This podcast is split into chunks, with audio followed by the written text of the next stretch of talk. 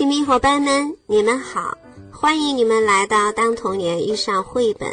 今天小松果想跟亲密伙伴们分享绘本故事好大好大的红薯。绘本的作者是日本的赤羽墨吉，他是亚洲第一位国际安徒生奖画家奖的获得者。故事中有一个好大好大的红薯，老师和小朋友们准备一起去挖。可是这么大的红薯该怎么挖出来呢？挖出来之后怎么搬回幼儿园呢？我们一起来听听故事中的小伙伴们是怎么出主意的吧。小耳朵赶紧准备好哟，我们的故事马上就开始了。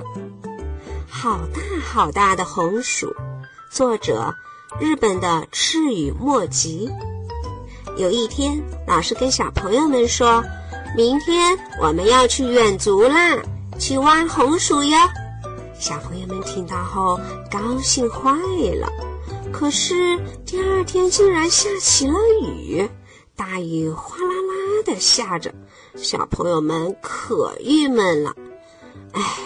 居然下起了雨，不能去挖红薯了。老师看到小朋友们郁闷的神情，于是安慰他们说，小朋友们，你们知道吗？红薯如果今天不挖出来，继续留在地里的话，它会继续长啊长啊，每天都会长大一点。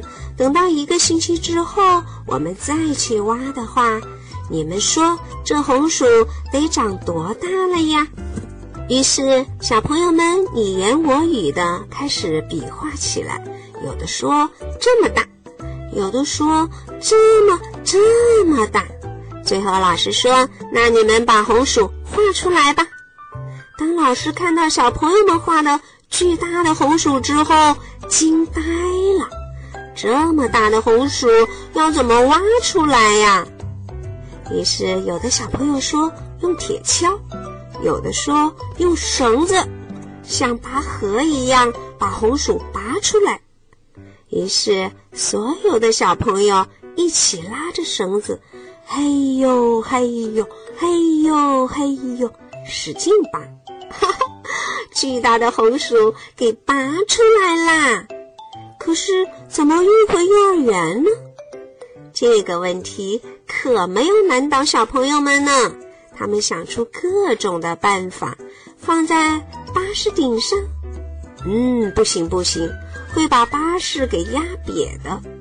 用卡车，还有更好的办法，用直升飞机呀！因为红薯太大了，需要2架直升飞机把红薯运回来幼儿园。呀，红薯身上到处都是泥，该怎么办呢？于是小朋友们一起给红薯洗澡呀，洗刷刷洗刷刷洗刷刷洗刷刷，哈哈！不一会儿功夫，红薯就洗干净了。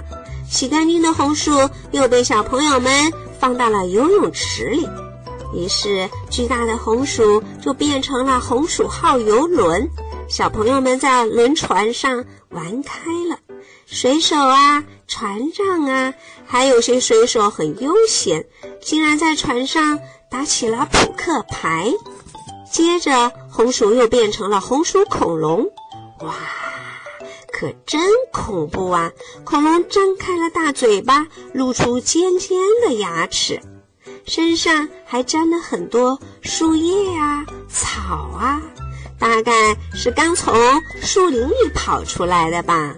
为了装扮这只大恐龙，小朋友们忙坏了。玩完了要做什么呢？当然是吃啊！吃红薯，用刀用锯子把红薯切成小块，有的做炸红薯，有的做拔丝红薯撒芝麻，真是太热闹了，小朋友们都有高超的厨艺。美味的红薯做好了，接着就是红薯宴会，大家围坐在一起开心地吃起来，也没忘记邀请老师一起吃。吃完了红薯，肚子都圆滚滚的，好饱啊！突然听到砰砰砰的声音，大家都放起了红薯屁。红薯屁把大家砰的一声弹到了空中，一直飞到了云彩那里。哈哈，真是宇宙里的远足呀！大家乘着云彩高高兴兴地回家了。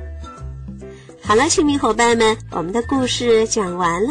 听完这个故事，你有什么想跟爸爸妈妈和小伙伴们聊一聊的呢？赶紧吧。好了，今天我们就聊到这儿吧，下次再见。